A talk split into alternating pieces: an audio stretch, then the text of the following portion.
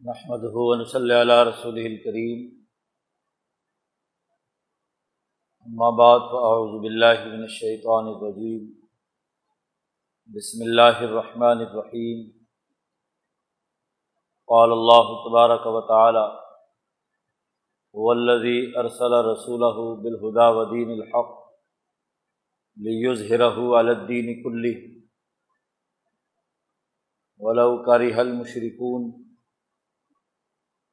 وقال النبی صلی اللہ علیہ وسلم انما الاعمال بالنیات و انما لمر امان نوا ومن کانت ہجرت ہُو اللہ و كانت ہجرته الى الله ورسوله فهجرته الى الله ورسوله، ومن كانت هجرته الى دنیا او الى امرأة ينكحها فهجرته الى ما هاجر الیہ وقال النبی صلی اللہ علیہ وسلم کانت بنو اسرائیل تسوسحم الانبیاء علامہ حلق نبی خلفہ نبی آخر. علالہ نبی آبادی سیقول خلفاء فیق سرود وقال النبی صلی اللہ علیہ وسلم، لا تزال طائفة من امتی قائمین علی الحق لا یضرهم من خالف صدق اللہ مولانا العظیم و صدق رسول النبی الکریم. معزز دوستو، ہم ایک بہت ہی مبارک محفل میں جمع ہیں۔ اس محفل کا انعقاد نبی اکرم صلی اللہ علیہ وسلم کی احادیث پر مشتمل سب سے عظیم ترین کتاب صحیح بخاری شریف کی افتتاحی تقریب سے اس تقریب کا متمع نظر یہ ہے کہ ہم اس کے ذریعے سے کتاب مقدس قرآن حکیم کے بعد نبی اکرم صلی اللہ علیہ وسلم کی احادیث پر مشتمل اس عظیم کتاب کے ذریعے سے۔ رسول اللہ صلی اللہ علیہ وسلم کے سچے پیغام کو سمجھ پائیں۔ احادیث مبارکہ کی اہمیت ہمارے سامنے آئے۔ ہم اس بات کو قطعی اور یقینی طور پر اپنے دل و دماغ میں جاگزی کر لیں۔ کہ جیسے کتاب مقدس قرآن حکیم آج کی دنیا کے مسائل کا حل ہمارے سامنے اصولی اور بنیادی طور پر واضح انداز میں پیش کرتی ہے، ایسے ہی ان اصولی تعلیمات کا عملی نظام نبی کرم صلی اللہ علیہ وسلم کی سیرت مبارکہ اور آپ کی احادیث مبارکہ میں گویا کہ قرآن حکیم کی اصولی، قانونی اور آئینی تعلیمات کی عملی تفسیر نبی اکرم صلی اللہ علیہ وسلم کی احادیث مبارکہ میں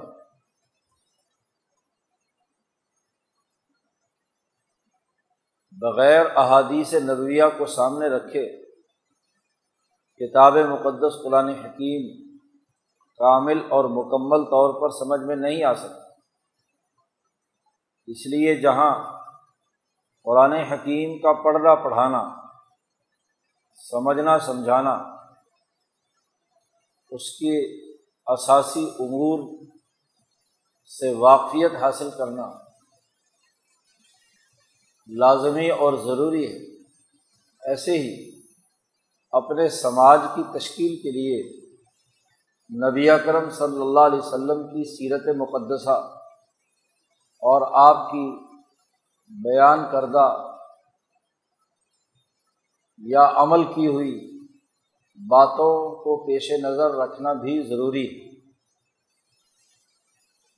اس غلامی اور زوال کے زمانے میں جہاں مسلمانوں کے دماغ میں اپنے دین کی بنیادی تعلیمات سے انحراف کے رویے پیدا کیے جاتے ہیں، ان میں سب سے خطرناک بات یہ ہے کہ قرآن حکیم کی اہمیت اور اس کی تفسیر اور اس کی درس و تدریس کو تو دین کی بات سمجھا جاتا ہے، لیکن قرآن حکیم کا عملی نظام جو حضرت محمد مصطفیٰ صلی اللہ علیہ وسلم نے قائم کیا، اس کی اہمیت پیش نظر نہیں رہتی۔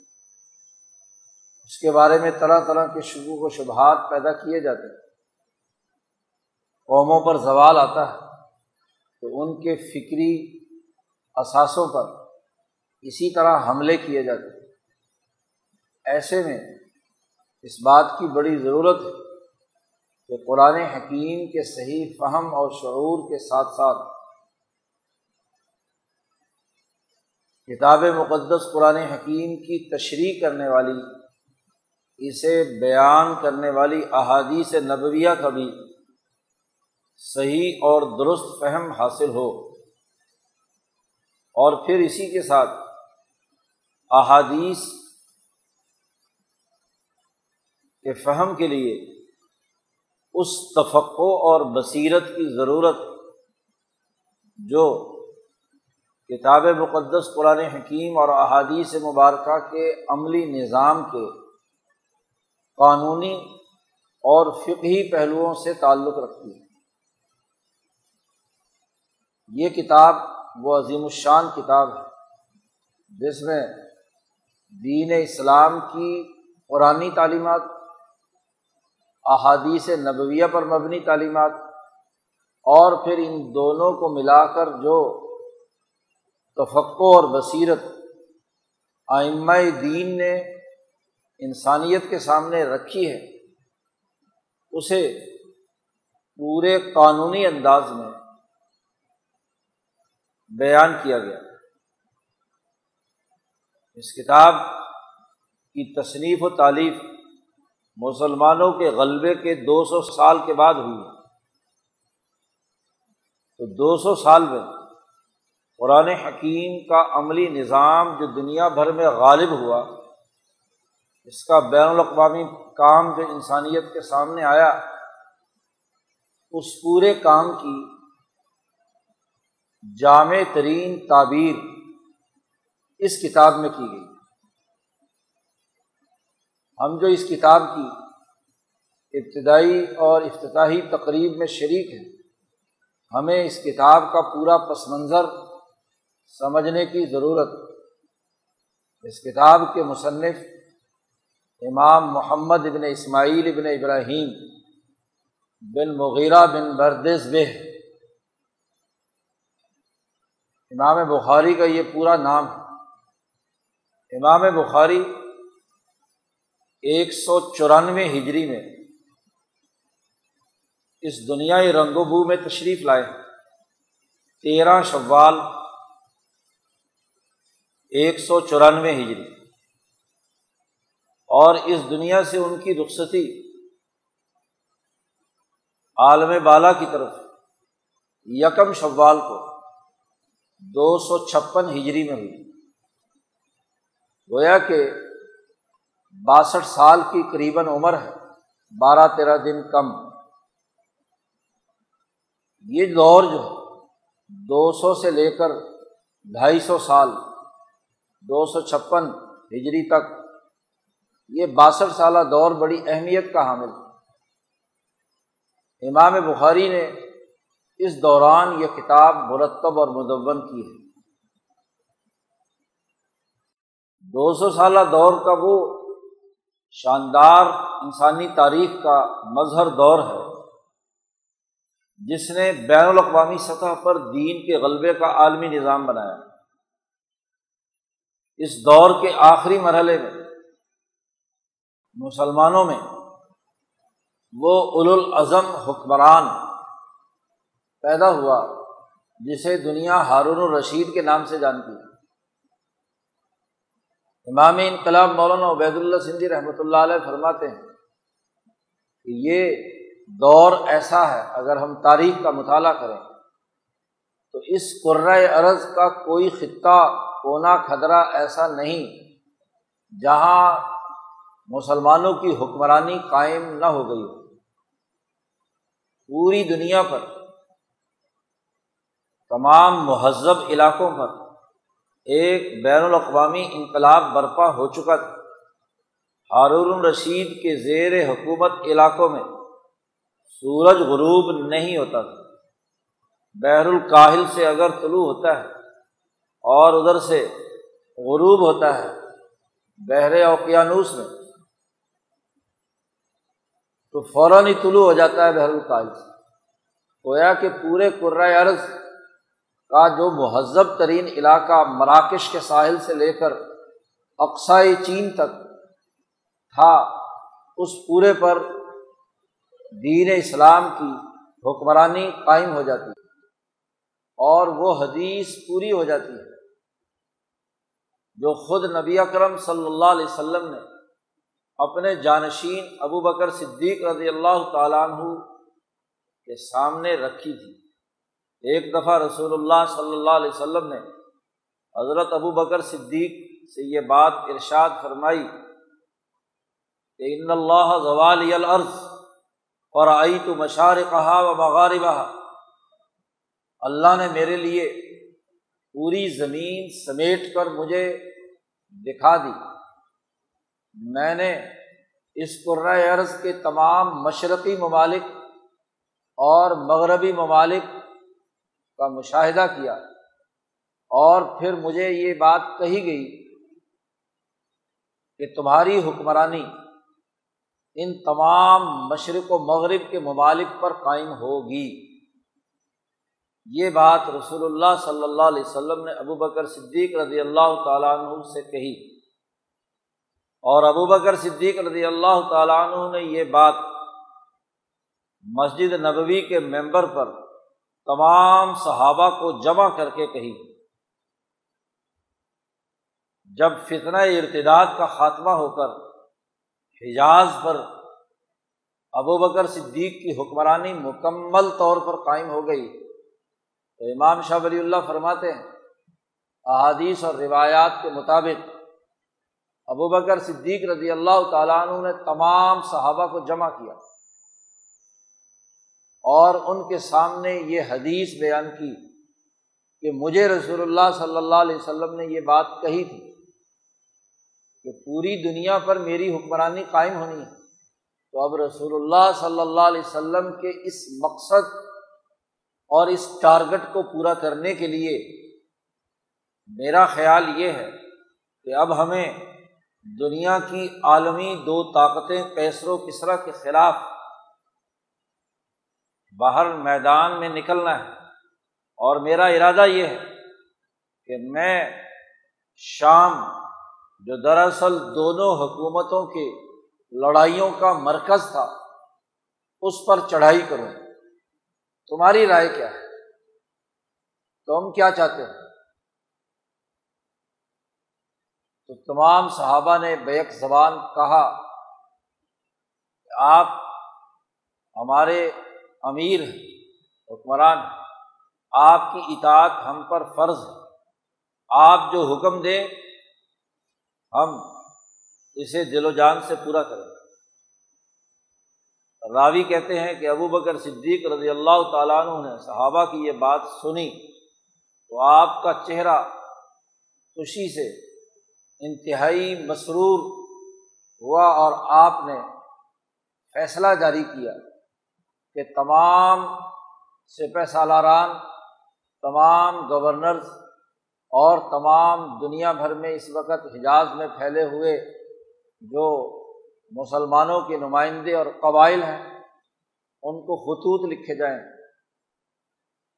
تمام کو بلایا جائے۔ پھر ایک خط ابو بکر صدیق رضی اللہ تعالیٰ عنہ نے لکھا، گویا کہ سرکاری سرکولر جاری کیا۔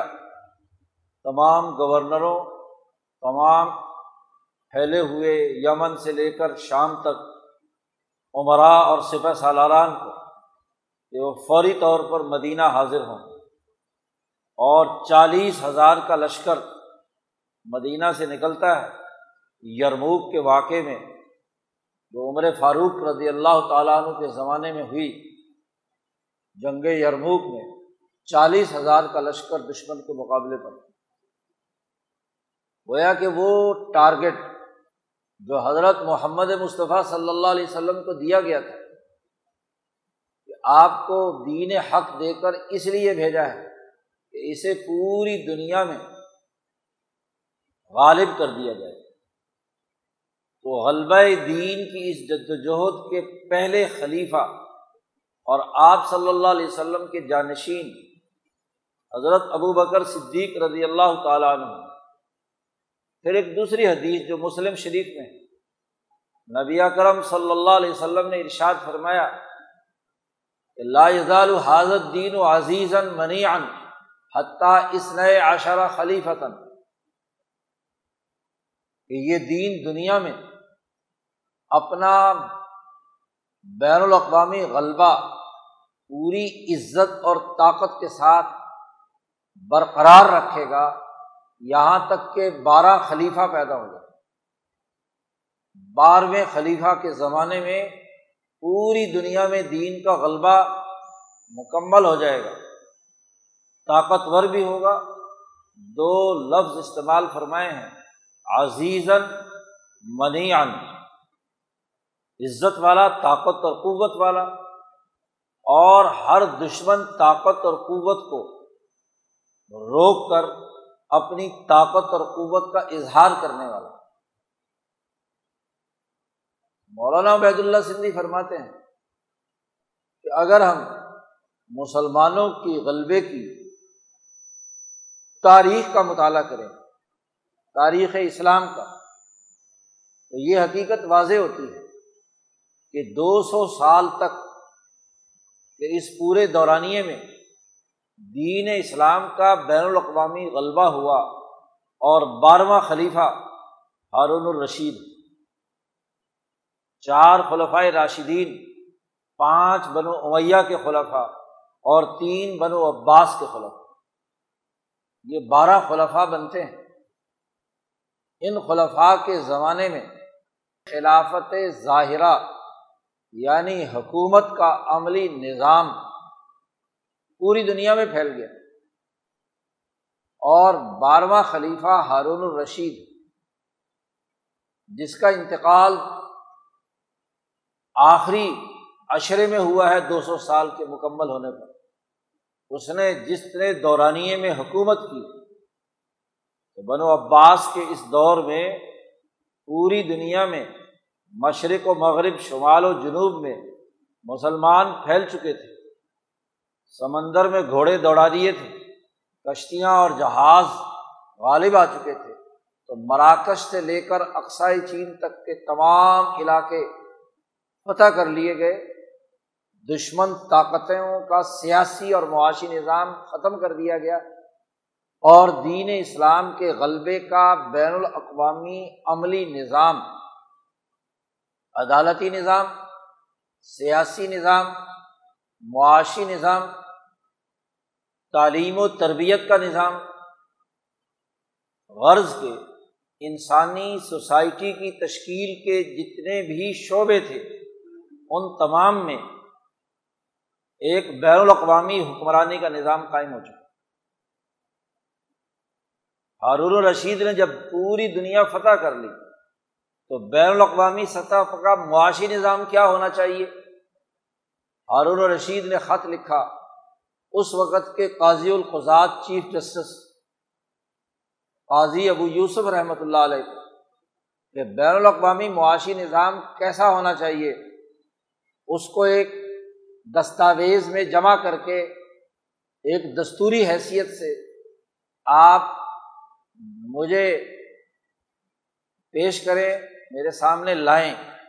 تو دنیا کی پہلی معاشی کتاب، دین اسلام کا بین الاقوامی معاشی نظام۔ قاضی ابو یوسف نے ہارون الرشید کے خط کے جواب میں کتاب الخراج کے عنوان سے لکھا۔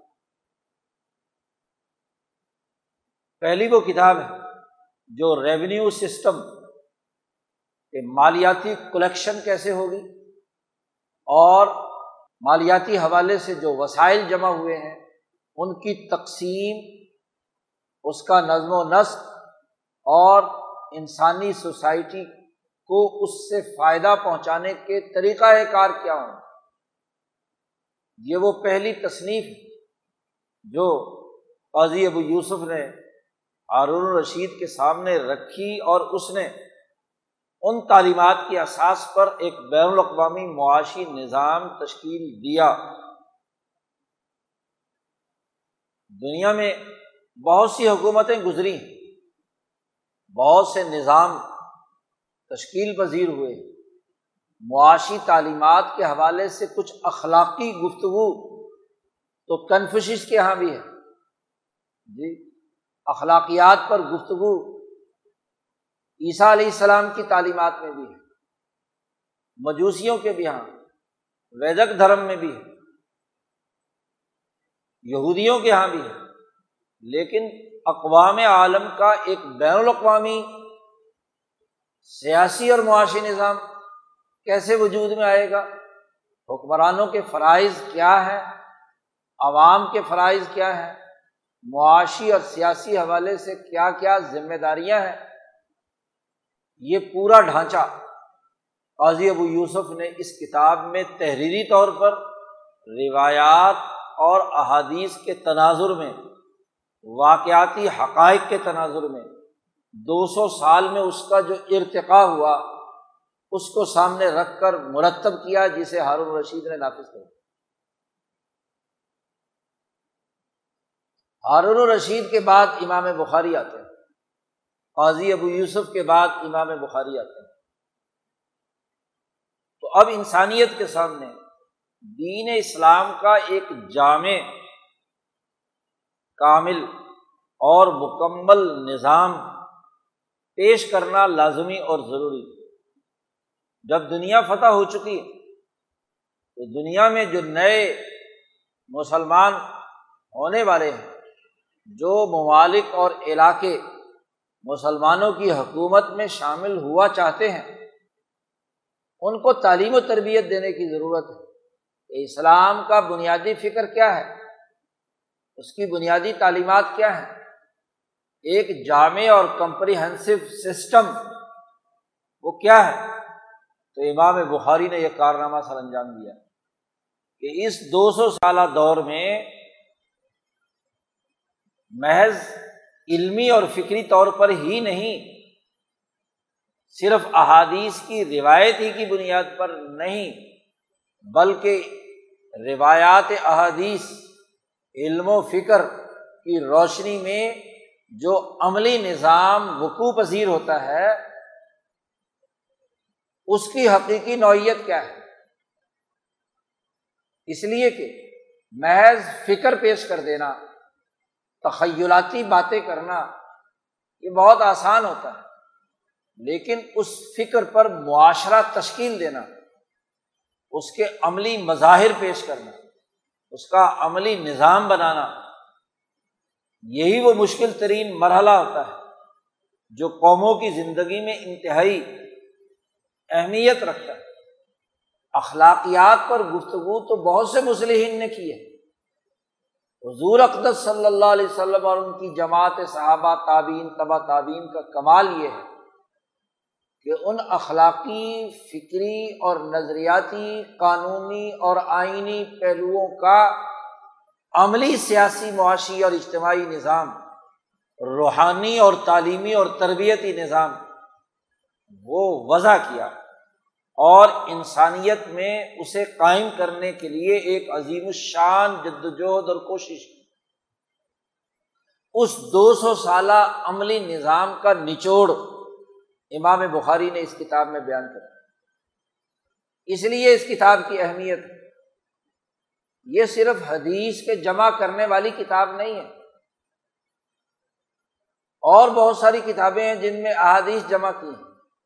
امام بخاری سے پہلے بہت سے لوگ ہیں جنہوں نے جمع کی۔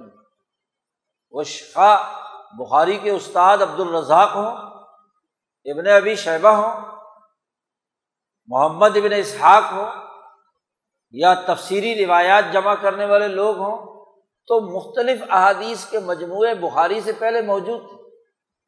یا عبادات سے متعلق، کتاب التہارت سے لے کر فرائض تک عبادات سے متعلق امور پر مشتمل معطا ہو۔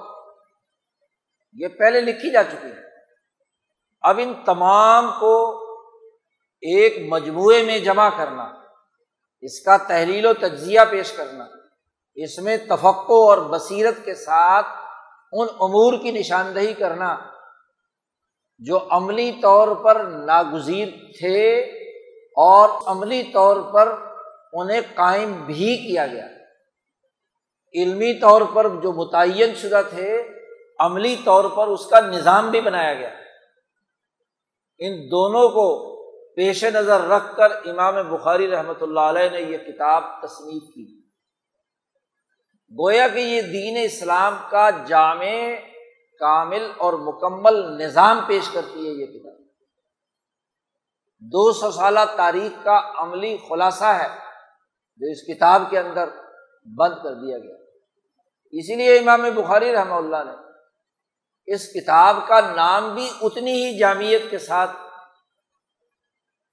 رکھا جو اس کتاب کی معنویت پر دلالت کرے۔ کہنے کو تو ہم سب لوگ صحیح بخاری کہہ دیتے ہیں، لیکن یہ اس کا اصل نام نہیں ہے۔ صحیح تو اس کے اصل نام کا ایک حصہ ہے، ورنہ اس پوری کتاب کا جو عنوان یا نام امام بخاری رحمہ اللہ نے رکھا تھا، وہ یہ کہ الجام المسند، الصحیح، المختصر من عموری رسول اللہ صلی اللہ علیہ وسلم و سننی ہی و ایامی یہ ٹائٹل ہے۔ اور محققین کے یہاں جب تحقیق اور ریسرچ کی جاتی ہے تو اس تحقیق اور ریسرچ کا ٹائٹل بہت اہمیت رکھتا ہے۔ ایم فل کے مقالات لکھنے والے اور پی ایچ ڈی پر کے حوالے سے کام کرنے والے اپنے مقالے کا پہلے عنوان مرتب کرتے ہیں اور ساری بحث ہی اس عنوان پر ہوتی ہے۔ یونیورسٹی کے ٹاپ لیول تک بحث کی جاتی ہے کہ کیا اس ٹائٹل پر کام کرنے کی ضرورت ہے۔ ٹائٹل کیا ہے؟ عنوان میں کون کون سی چیزیں داخل ہونی چاہیے؟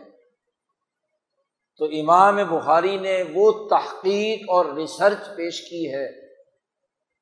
دو سو سالہ دور کا تحقیقی خلاصہ گویا کہ پیش کیا ہے۔ آج کی پی ایچ ڈی تو اس کا کوئی مقابلہ نہیں کر سکتی۔ وہ تو ماشاء اللہ ادھر ادھر سے کاپی پیسٹنگ کرو، آج کل کمپیوٹر ہے۔ لیکن ایک تحقیق حقیقت میں اور حقیقت کی تحقیق یہ ہے کہ دو سو سالہ دور کے سیاسی پس منظر، معاشی پس منظر، دو سو سالہ دور میں دنیا بھر میں پھیلی ہوئی وہ سولہ لاکھ احادیث بما اسناد کے، سند کے اعتبار سے، اس سولہ لاکھ احادیث میں سے یہ کتاب ایک عملی نظام کے طور پر مرتب اور مدون کرنا، اتنے بڑے ڈیٹا کا تحلیل و تجزیہ کرنا جبکہ بخاری کے پاس کوئی کمپیوٹر بھی نہیں تھا، کہ وہ سولہ لاکھ حدیثیں فیڈ کی بھی ہوں اور ان میں سے ہاں جی کلک کرے اور جو ابواب بخاری نے قائم کیے ہیں، ان کے لیے کیا ہے؟ کوئی حدیث منتخب کر کے اس کی تحقیق و تشریح کی جائے۔ ان کا دماغ ہی کمپیوٹر تھا۔ اور آج کا کمپیوٹر اس کا مقابلہ نہیں کر سکتا۔ ان کے دماغ کا الگوریتم اتنی تیزی کے ساتھ کام کرتا تھا۔ کہ امام بخاری کے ذہانت اور حافظے کا عالم یہ تھا کہ جب وہ بغداد پہنچے ہیں تو پتہ چلا کہ امام بخاری جو حافظ الحدیث ہیں، اتنے لاکھ حدیثیں یاد ہیں۔ نوجوان تھے۔ شہرا ہوا، غلغلہ ہوا۔ تو بڑے بڑے شیوخ الحدیث وہ جمع ہوئے اور انہوں نے کہا کہ امام بخاری کے دماغ کی جانچ پڑتال کرنی چاہیے۔ ایسے ہی دعویٰ ہے یا کوئی حقیقت بھی ہے؟ تو امام بخاری کو الجھانے کے لیے ان کا دماغ کی صلاحیت معلوم کرنے کے لیے بڑے بڑے محدثین سر جوڑ کے بیٹھ گئے اور انہوں نے سو حدیثیں ایسی منتخب کی کہ جو جن میں جان بوجھ کر گڑبڑ کی گئی تھی، پتہ چلے کہ امام بخاری صحیح تک پہنچتے ہیں یا نہیں پہنچتے۔ ہر حدیث کی سند میں گڑبڑ کر دی، راوی آگے پیچھے کر دی۔ حدیث کے جملے آگے پیچھے کر دیے۔ اور سو حدیثیں انہوں نے امام بخاری کے سامنے رکھی۔ پہلے ایک حدیث بیان کی کہ یہ حدیث اس سند کے ساتھ ہے، آپ کی کیا رائے ہے؟ تو امام بخاری نے کہا کہ جتنی حدیثیں پوچھنی ہے نا ایک دفعہ پوچھ لو۔ ایک ایک حدیث کا جواب میں نہیں دوں گا۔ تو چنانچہ انہوں نے وہ سو حدیثیں جن کی سند میں اور جن کے متن میں، الفاظ میں ہیر پھیر کر کے غلط انداز میں سو بندوں نے مرتب کی تھی اور وہ ایک بندے کے سامنے رکھے امام بخاری کے سامنے۔ کہ آپ ان حدیثوں کے بارے میں اپنی علمی اور راقدانہ رائے بتلائیں کہ یہ حدیثیں صنعت اور متن کے اعتبار سے جو ہم نے آپ کے سامنے بیان کی ہیں صحیح ہے یا غلط ہے؟ امام بخاری کے حافظے کا کمال دیکھیے، ان کے دماغ کا۔ انہوں نے سب سے پہلے انہوں نے جو غلط احادیث بیان کی تھی، سو کی سو، اور جس ترتیب سے بیان کی تھی، امام بخاری نے وہ ساری ان کی غلط ترتیب پہلے بیان کی۔ کہ تم نے نمبر ون یہ حدیث بیان کی تھی۔ اس کی سند کے اندر یہ خرابی ہے۔ اس کی متن کے اندر یہ خرابی ہے۔ اس کی غلط حدیث تم نے یہ بیان کی تھی اور صحیح سند اور صحیح حدیث یہ ہے۔ اس کے بعد تم نے دوسری نمبر یہ حدیث بیان کی تھی۔ اس کی صنعت اور اس کے متن کے اندر یہ یہ خرابیاں ہیں۔ تم نے یہ گڑبڑ کی ہے۔ اور اس کے مقابلے میں صحیح حدیث یہ چلو جی صحیح حدیث دماغ میں یاد ہونا تو آسان ہے، لیکن اسی مجلس میں بیٹھے ہوئے ان کی غلط حدیث کو بھی اسی ترتیب اور اسی غلطی کے ساتھ بیان کرنا۔ یہ وہ اعلیٰ دماغ ہے کہ جو امام بخاری کا اس زمانے میں ہے کہ اپنے دماغ کی صلاحیتوں کا اظہار تو سارے محدثین نے کہا کہ بھائی صحیح حدیثیں تو چلو ہم سب کو یاد ہیں۔ یہ غلط حدیثیں بھی فوری طور پر یاد کر کے اور پھر ان کی جو قرار واقعی تبدیلی ہم نے کی تھی وہ بھی نشاندہی کر دی۔ غلطیاں بھی یاد ہیں۔ اس سے بڑا حافظہ کیا ہو تو امام بخاری رحمۃ اللہ علیہ نے سولہ لاکھ احادیث کا تحلیل و تجزیہ کیا۔ ان کی اسانید کا بھی۔ ان کے متن کا بھی، ان کے الفاظ کا بھی، ان کی روایت کا بھی اور درایت کا بھی۔ دونوں کا تحلیل و تجزیہ کر کے جو واقعی نقاد حدیث، جو واقعی علمی اور سرد کے طور پر درست احادیث تھی، صحیح احادیث تھی، پہلے ان کے معیارات متعین کیے۔ شرائط متعین کی، جنہیں شرائط بخاری کہا جاتا ہے۔ اور پھر ان معیارات کی روشنی میں سولہ لاکھ احادیث میں سے یہ سات ہزار پانچ سو تریسٹھ احادیث جو اس وقت اس کتاب میں ہے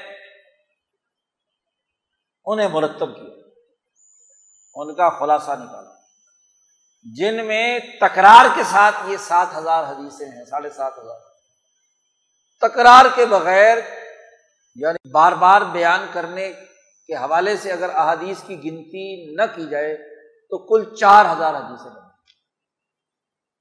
اور یاد رکھو، یہ جو سولہ لاکھ احادیث ہے یہ متن کے اعتبار سے نہیں، حدیث کا جب اطلاق کیا جاتا ہے تو ایک ہی حدیث کے متن کی جتنی سندیں ہیں، ہر سند کے حوالے سے جب حدیث روایت کی جاتی ہے تو وہ ایک حدیث تو ایک حدیث کے سینکڑوں سندیں ہو سکتی ہیں۔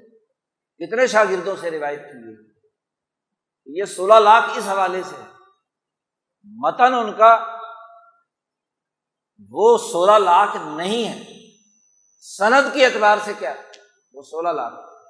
تو اتنے بڑے جھاڑ جھمکار میں سے خلاصہ نکالنا اور صرف احادیث ہی اخذ کرنا نہیں تو احادیث کو مرتب کر دیتے۔ پھر اگلا کام جو امام بخاری نے کیا، وہ یہ کہ امام بخاری رحمۃ اللہ علیہ نے ان احادیث کو سامنے رکھ کر اپنی فقو اور تفقو سے ابواب کے عنوانات قائم کیے۔ انسانی زندگی کے کل کتنے ممکنہ پہلو ہیں۔ ان ممکنہ پہلوؤں کے حوالے سے کتابیں اور ہر کتاب کے ذیل میں ابواب، باب کا عنوان، وہ مرتب کیا۔ اور پھر ان احادیث سے، اس باب یا کتاب سے متعلق جو قانونی، آئینی اور فقہی مسئلہ اخذ ہوتا ہے، سیاسی، معاشی، سماجی قانون سامنے آتا ہے۔ اس قانون کی نشاندہی کی کہ اس حدیث سے یہ بات نکلتی ہے، یہ بھی نکلتی ہے، یہ بھی نکلتی ہے، یہ بھی نکلتی ہے۔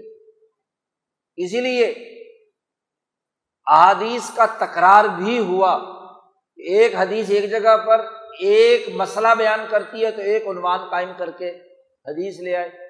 اسی حدیث سے ایک دوسرا مسئلہ بھی معلوم ہوتا ہے۔ تو دوسرا عنوان قائم کیا، اس کے ذیل میں وہ حدیث لائی۔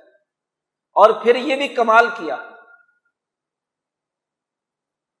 کہ وہی حدیث ایک ہی صنعت سے لے آئے، ایسا نہیں۔ بلکہ چونکہ علم حدیث کی اصطلاح میں سند مختلف ہو گئی، تو حدیث مختلف ہو گئی۔ تو جب کسی حدیث کو دوبارہ لاتے ہیں، تو وہ نئی صنعت کے ساتھ، ایک نئے استاذ ایک نئے محدث سے اس حدیث کو لاتے ہیں تاکہ علمی اصطلاح کے مطابق وہ ایک الگ حدیث شمار، مثلاً یہی حدیث جو ہم نے ابھی سب سے پہلے پڑھی ہے۔ تو بخاری کئی جگہ لائے ہیں، لیکن مختلف اساتذہ سے، مختلف لوگوں سے۔ تو یہ بات اس بات کو بھی امام بخاری نے اپنے پیش نظر رکھا۔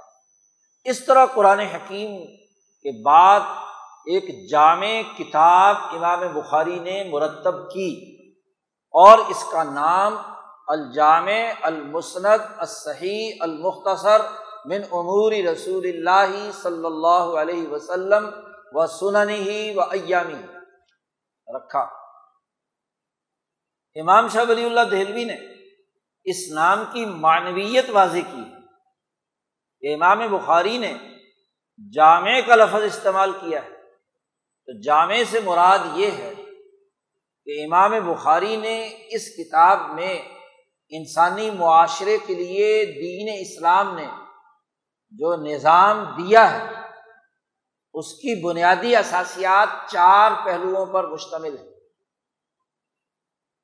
ایک، کتاب مقدس قرآن حکیم کی تفسیر کہ رسول اللہ صلی اللہ علیہ وسلم اور اس دو سو سالہ دور میں صحابہ تعبین اور بالخصوص ترجمان القرآن حضرت عبداللہ ابن عباس رضی اللہ تعالیٰ عنہما نے قرآن تفسیر کے حوالے سے حضور صلی اللہ علیہ وسلم سے جو باتیں سنی ہیں، وہ کیا ہے تو قرآن فہمی سب سے پہلے ہے۔ اس پر جو کتابیں جو علمی کام صحیح صنعت کے ساتھ رسول اللہ صلی اللہ علیہ وسلم سے لے کر امام بخاری کے زمانے تک ہوا تھا، اس کو پیش نظر رکھا جب جامع کا لفظ بیان کیا تو امام بخاری نے تفسیر قرآن بھی اس میں شامل کر دی۔ کسی قرآن آیت اس کے ذیل میں جو تفسیری قول یا کوئی قرآن آیت کسی قانونی حکم کو بیان کرتی ہے۔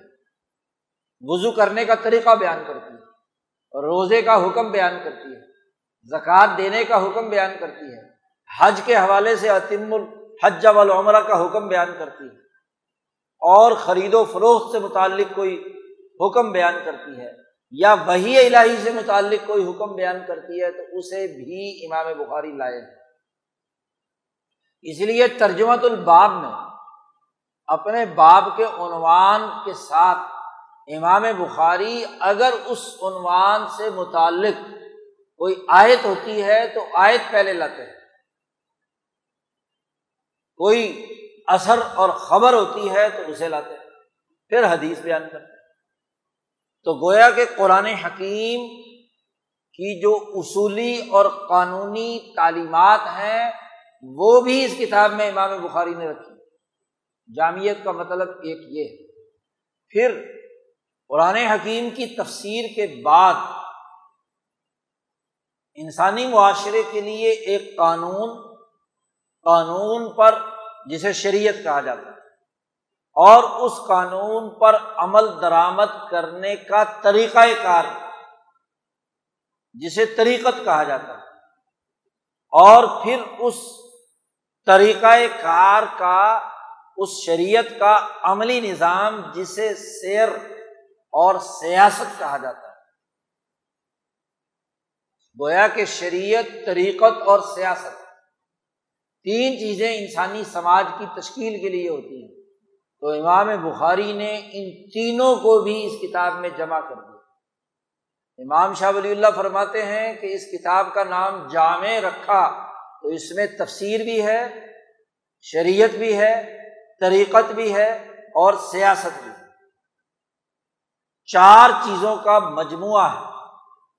امام بخاری سے پہلے جتنی کتابیں لکھی گئیں، ان میں یا صرف شرعی احکامات بیان کیے گئے تھے، جیسے امام مالک کی معطا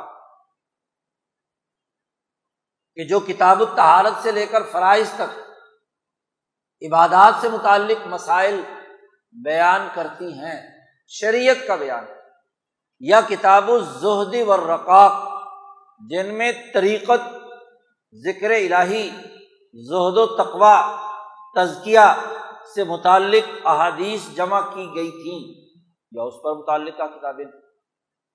اور یا کتاب السیر، جس میں نبی اکرم صلی اللہ علیہ وسلم کی غزوات، آپ صلی اللہ علیہ وسلم کی وہ بین الاقوامی جد وجہد جو آپ نے جہاد و سیاست کے عنوان سے کی، یا آپ کے بعد خلفۂ راشدین نے کی، یا اس کے بعد خلفاء بنو امیہ اور بنو عباس نے کی، تو تاریخ مرتب کی تھی لوگوں نے۔ اس کو اصطلاح میں سیر کہا جاتا ہے۔ سیرت، جہاد، غلبہ دین کی عملی سیاست کے واقعات اس عنوان کے تحت پہلے محدثین نے جمع کیے تھے۔ تو امام بخاری نے ان تینوں کو پیش نظر رکھ کر ان سے متعلق جو بنیادی امور تھے وہ بھی اس کتاب میں جمع کر دیے گئے۔ اس لیے اس کتاب کا نام جامع رکھا گویا کہ شریعت، طریقت اور سیاست کی جامع کتاب ہے۔ قرآن حکیم کی تفسیر کی جامع کتاب ہے۔ یہ مطلب ہے اس نام کا الجامع کا۔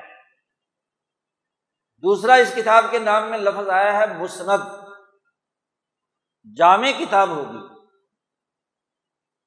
اور اس کتاب میں جو احادیث درج کی جائیں گی، وہ مسند ہوں گی مرفو ہوں گی۔ یعنی جس حدیث کی صنعت امام بخاری سے لے کر، ان کے اساتذہ سے لے کر نبی اکرم صلی اللہ علیہ وسلم تک پہنچتی ہے، وہ روایات یہاں جمع کریں اور اگر ایسا نہ کرتے اور ساری صحیح روایات لے کر آتے، تو نہ جانے کتنی ضخیم کتاب بنتی۔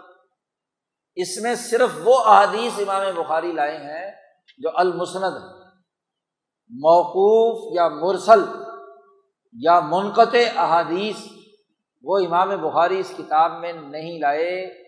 اصل متن میں نہیں لائے ترجمت الباب میں کسی آیت کی تشریح میں کوئی موقوف یا مرسل حدیث کسی عنوان کو واضح کرنے کے لیے لائے ہیں، وہ ترجمت الباب میں عنوان میں ہے اصل متن میں امام بخاری سوائے مرفو حدیث کے کوئی اور حدیث نہیں لائے۔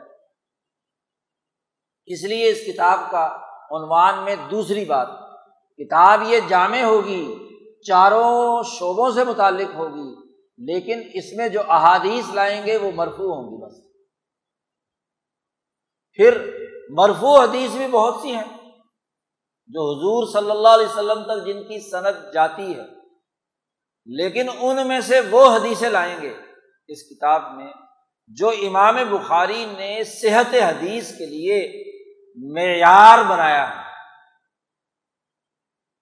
کہ راوی عادل ہو اور وہ ایسا عادل ہو کہ اس اس بات کے اندر شہرت بھی ہو۔ محدثین کے یہاں اس حدیث کی پذیرائی بھی ہو۔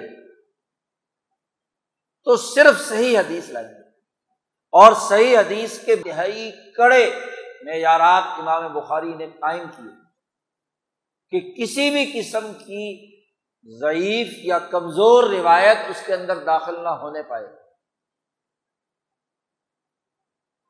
تو مرفو حدیثوں میں سے وہ حدیث لائیں گے جو صحیح ہو اور چوتھی بات کہی کہ صحیح احادیث بھی بڑی بڑی لمبی لمبی ہو سکتی ہیں۔ جی۔ لیکن یہاں اس کتاب میں جو عنوانات قائم کیے گئے ہیں اس کی مناسبت سے ہر جگہ پر تمام حدیثیں اپنی پوری طوالت کے ساتھ لایا جانا ضروری نہیں ہے۔ اس حدیث کا وہ ٹکڑا، وہ مختصر بات جو اس آئینی اور قانونی مسئلے پر رہنمائی دیتا ہے، وہ ٹکڑا لایا جائے، تاکہ مقصد قانون سمجھانا ہے۔ ورنہ تو وہ حدیث تو باقی کتابوں میں جو اس سے پہلے لکھی گئی ہیں، ان میں تفصیل سے موجود ہے۔ کسی کو ضرورت ہے تو وہاں جا کر دیکھ لیں اس کتاب میں اس حدیث کا مختصر ٹکڑا لائیں مثلاً یہی پہلی حدیث ہی یہاں پر ہے۔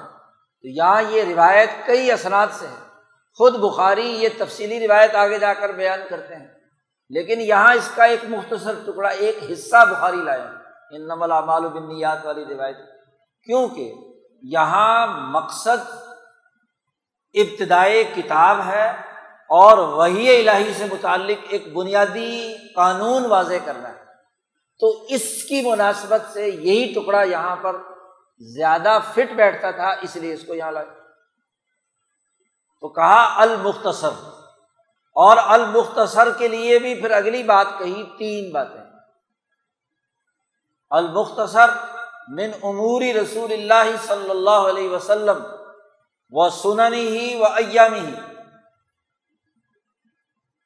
کہ نبی اکرم صلی اللہ علیہ وسلم کے دیے ہوئے احکامات آپ نے اپنی تریسٹھ سالہ زندگی میں جو فرامین جاری کیے اور بالخصوص جماعت سازی کے دور میں تیرہ سالہ مکی دور میں اور اپنی حکمرانی کے دس سالہ دور مدینہ منورہ میں ریاست مدینہ کے حکمران اور بادشاہ کی حیثیت سے جو نوٹیفیکیشن جاری کیے ہیں، امر کی جمع ہے امور،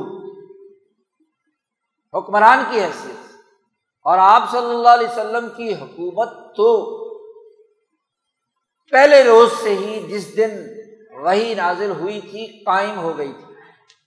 امام شاہ ولی اللہ فرماتے ہیں کہ رسول اللہ صلی اللہ علیہ وسلم کی حکمرانی کے دو دور ہیں۔ ایک خلافت باطنہ اور ایک خلافت ظاہرہ۔ اور خلافت باطنہ وہ ہے جو مکی دور میں آپ کی تھی۔ اور یہ جماعت سازی کا دور۔ جماعت سازی کے دور کے خلافت باطنہ کا مطلب یہ ہے کہ جو آدمی نبی کرم صلی اللہ علیہ وسلم کی پارٹی حزب اللہ میں شامل ہو جاتا تھا، وہ ابو جہل کی حکومت نہیں مانتا تھا۔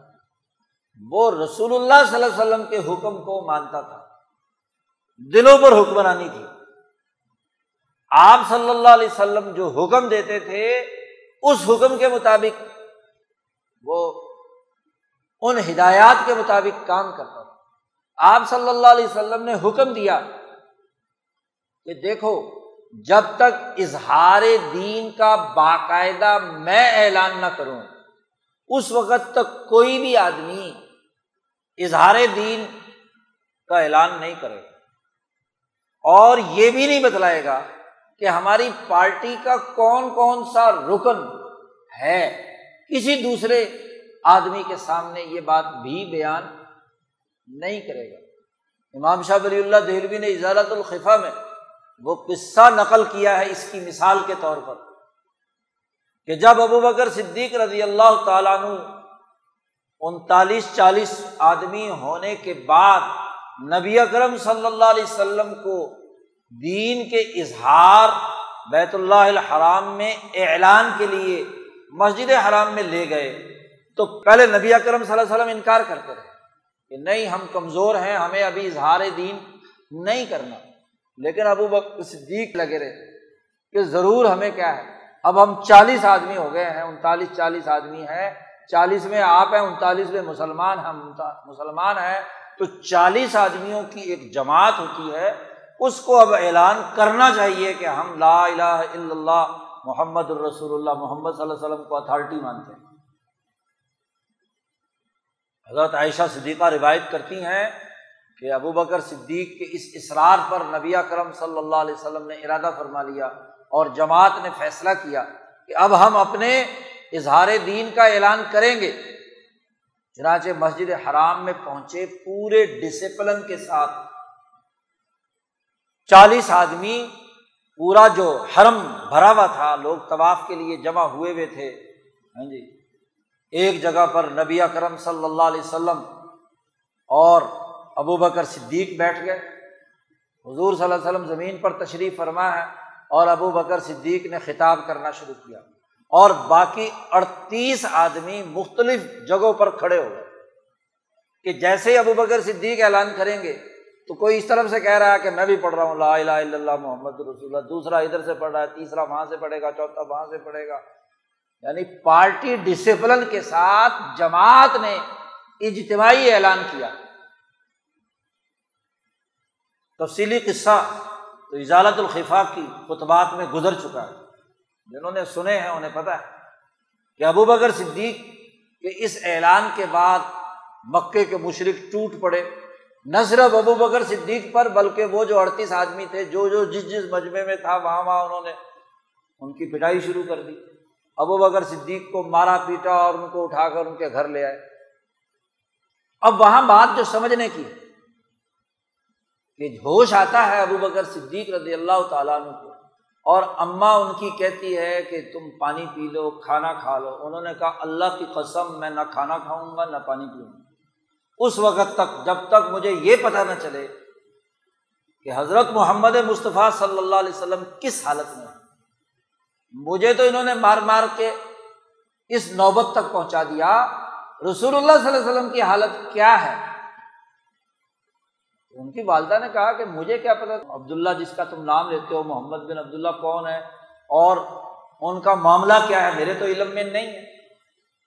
ابو بکر صدیق نے ان سے کہا کہ ام جمیل بنت خطاب، جو اب حضرت عمر فاروق کی سگی بہن جاؤ، جا کے ام جمیل سے پوچھ کر آؤ کہ رسول اللہ صلی اللہ علیہ وسلم کا کیا حال۔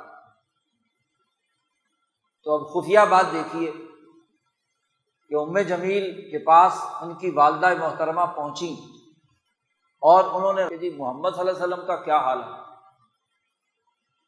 ام جمیل نے کہا کہ میں تو نہ کسی ابو بکر کو جانتی ہوں، نہ محمد صلی اللہ علیہ وسلم کو جانتی ہوں۔ مجھے کیا پتا؟ ان کی والدہ پریشان ہوگی کہ وہ تو کہہ رہے ہیں کہ جی وہ ہاں جی ان سے جا کے پوچھ کے آؤ۔ اور تم کہتی ہو، نہ میں محمد کو جانتی ہوں، صلی اللہ علیہ وسلم، اور نہ ابو بکر کو جانتی ہوں۔ تو اب آپ دیکھیے، جواب تو دے دیا والدہ کو کہ مجھے کچھ علم نہیں ہے۔ کیونکہ پابندی تھی، زبان بندی تھی کہ راز آؤٹ نہیں کرنا۔ بتانا نہیں ہے کسی غیر آدمی کو جو مسلمان نہیں ہوا، جو جماعت کا حصہ نہیں بنا۔ خفیہ طور پر پابندی ہے کہ آپ کسی کو کچھ نہیں بتائیں گے۔ انہوں نے یہ تو کہہ دیا۔ لیکن انہوں نے البتہ یہ بات کہی کہ تم اگر چاہو تو میں تمہارے ساتھ جا کر وہ جس کا تم ابو بکر نام لیتی ہو، میں اس کو جا کر دیکھا ہوں تو تم پریشان ہو، تو تمہارے دل کو تسلی ہو جاؤ۔ تو تمہاری تسلی کے لیے میں ساتھ چلنے کے لیے تیار ہوں۔ مگر ٹھیک ہے۔ جب یہ وہاں پہنچی تو ابو بکر صدیق رضی اللہ تعالیٰ عنہ کے پاس بیٹھ کر ان کی حالت معلوم کی تو ظاہر بہت بری حالت ہوئی ہوئی تھی مار مار کے انہوں نے۔ تو ابو بکر صدیق نے پوچھا کہ محمد صلی اللہ علیہ وسلم کا کیا حال ہے؟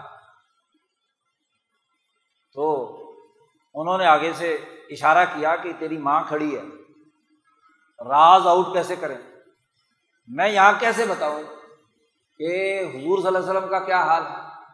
اونچی آواز سے تو یہ کہا کہ مجھے کیا پتا اور پھر اشارہ کیا کہ تمہاری اماں اوپر کھڑی ہے، اس کی موجودگی میں یہ راز کیسے آؤٹ کیا جا سکتا ہے کہ محمد کہاں ہے؟ تو ابو بکر صدیق نے کہا کہ نہیں، کوئی بات نہیں، یہ نیک عورت ہے۔ ہاں جی تم بولو۔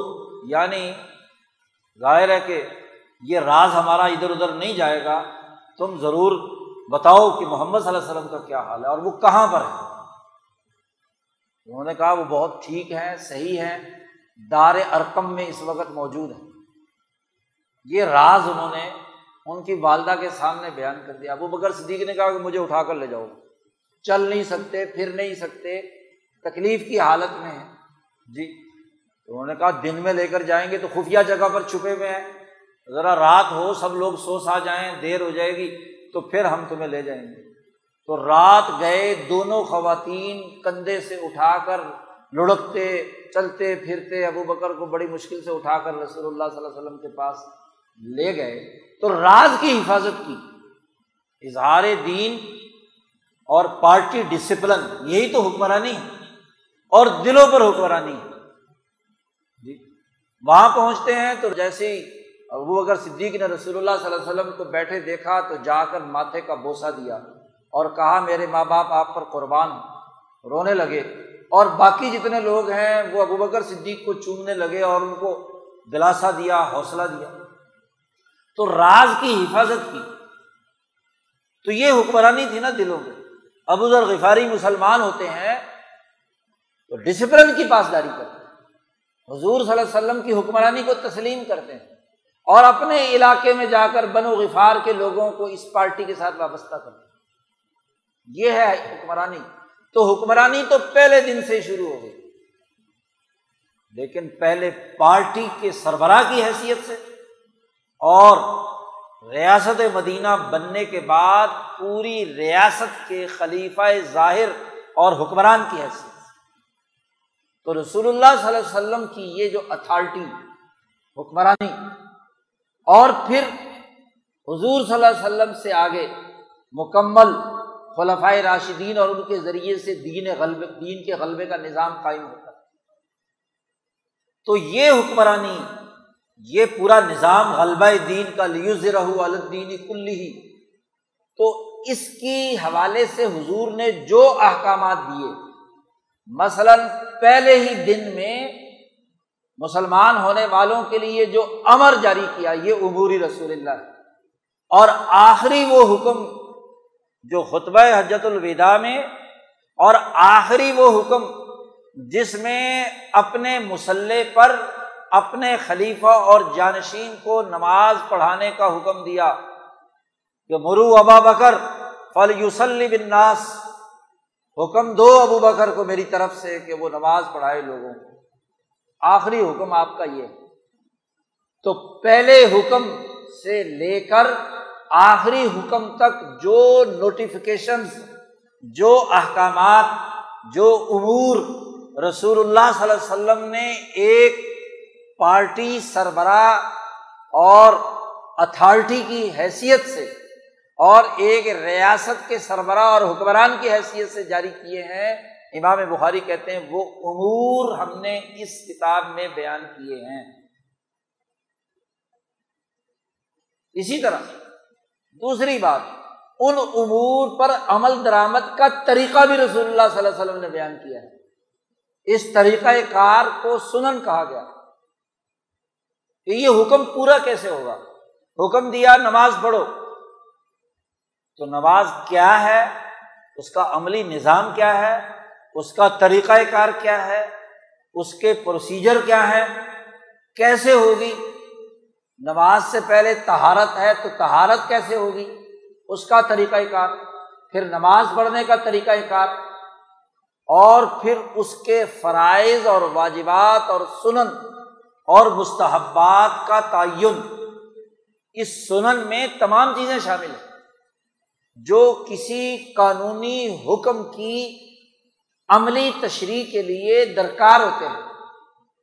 دنیا بھر میں آئین و قوانین اور نوٹیفکیشن جاری کیے جاتے ہیں، یا کوئی ایکٹ منظور کیا جاتا ہے، تو پھر اس کے پروسیجر بھی تو طے کیے جاتے ہیں۔ مثلاً نماز پڑھنے کے لیے پروسیجر طے کیا گیا کہ یہ جماعت سے ہوگی، اس کا امام ہوگا، اور امام کا معیار یہ ہوگا کہ جو سب سے اچھا قاری ہو، سب سے بڑی عمر کا ہو، سب سے زیادہ صلاحیتوں والا ہو اور مختلف اس کے پیچھے اس اس طریقے سے ابتدا کریں گے تو ایک نماز قائم کرنے کا سسٹم بنا دیا۔ زکوٰۃ دو۔ مطلق بات ہے کہ اللہ کے راستے میں مال خرچ کرو، لیکن اس کا پروسیجر طے کر دیا کہ سال کے بعد جو جس مال پر سال گزر جائے، اس میں اتنے فیصد حصہ نکال کر دینا لازمی اور ضروری ہے، تو اس کا سسٹم بنا دیا۔ یہ سنا نہیں ہے۔ آت الزکات وہ امر تھا، لیکن اس کی سنن، اس کا طریقہ کار، اس کے پروسیجر وہ بھی امام بخاری کہتے اس کتاب میں بیان کیے۔ ہیں اور دو چیزوں کے بعد تیسری چیز بڑی اہم ہوتی ہے کہ اس امر اور اس طریقۂ کار کا جو عملی نظام دن بدن دن بدن ترقی پذیر رہا۔ ایام اسے کہتے ہیں۔ جی تذکیر بھی ایام اللہ کی ایک اصطلاح۔ جی ذکر ہم بھی ایام اللہ، قرآن حکیم نے استعمال کی ہے۔ شاہ صاحب نے قرآن علوم میں سے ایک اہم علم اسے قرار دیا ہے۔ تو ہر دن اس حکم اور اس پروسیجر پر عمل کرنے کی جو ارتقائی سیاسی تاریخ ہے، اسے ایام کہتے ہیں۔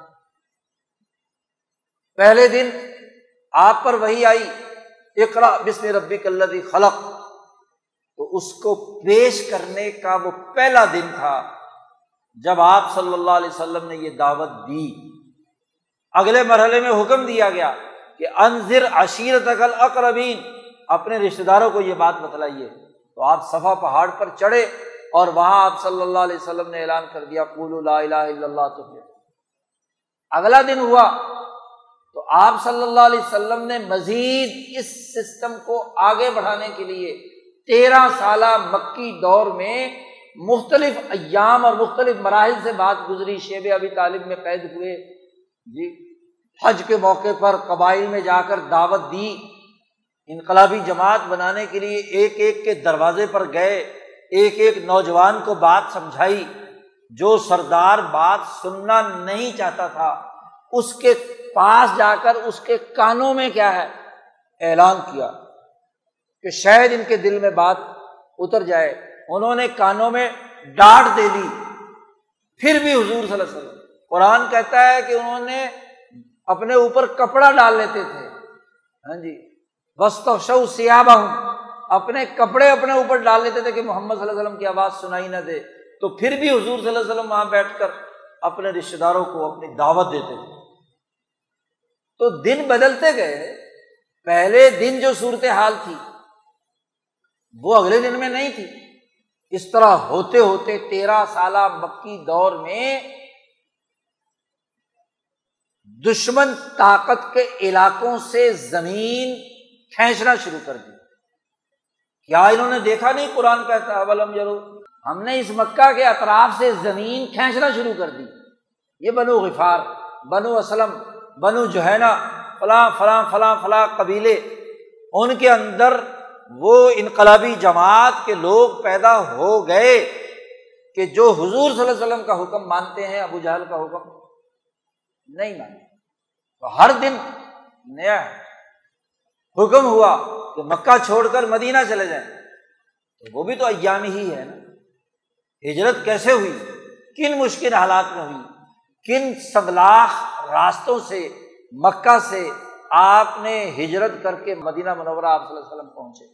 اور پھر مدینہ آنے کے بعد ہر دن ارتقا کے مراحل طے کرتے کرتے مکہ فتح کرتے یہ ایامی یعنی سیاسی غلبے کا جب اعلیٰ اعلان ہوا کہ الب اکمل تو لکم دین کم واتمم تو علیہ کم نعمتی و رضیت الحکم الاسلام دینا۔ اور وہ آخری دن جب رسول اللہ صلی اللہ علیہ وسلم نے ابو جہل کے خاتمے کے بعد ابو جہل کی جگہ پر اپنے بعد ابو بکر صدیق کو خلیفہ بنانے کا حکم دیا کہ مرو ابا بکر فلی بناس وہ دن، تاریخی دن جب نبی اکرم صلی اللہ علیہ وسلم کا وصال ہوتا ہے اور ثقیفہ بنی سائدہ میں ابو بکر، عمر اور صحابہ جمع ہو کر حضور صلی اللہ علیہ وسلم کے جانشین کا انتخاب کرتے ہیں، تاریخی دن، ایامی۔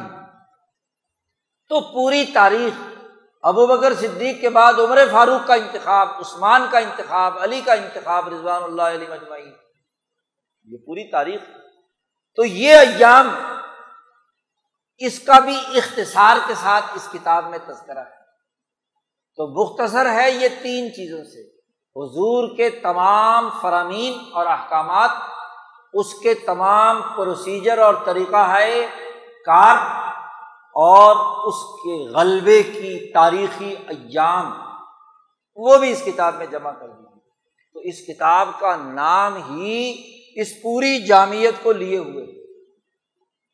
اس کی اساس پر بخاری نے اس کتاب کا آغاز کیا۔ تو یہ کتاب اسی لیے اہمیت کی حامل تھی اب جب کتاب کے ذریعے سے انسانوں کو تعارف کرانا ہے، تو پہلا سوال جو آج کی دنیا میں آج تک موجود ہے، کہ جو سسٹم آپ آئین و قانون، شریعت و طریقت و سیاست کا بیان کر رہے ہیں، یہ علم کہاں سے حاصل ہوا علم حاصل کرنے کے تین ذریعے ہو سکتے یا تو علم حاصل ہوتا ہے تجربے سے۔ آپ کو یہ پورا کا پورا جامع نظام تجربے سے حاصل ہوا ہے۔ آپ نے کوئی سائنسی تجربات کیے ہیں؟ ہاں جی۔ خود۔ یا آپ نے پہلے سے کوئی علم چلا آ رہا تھا؟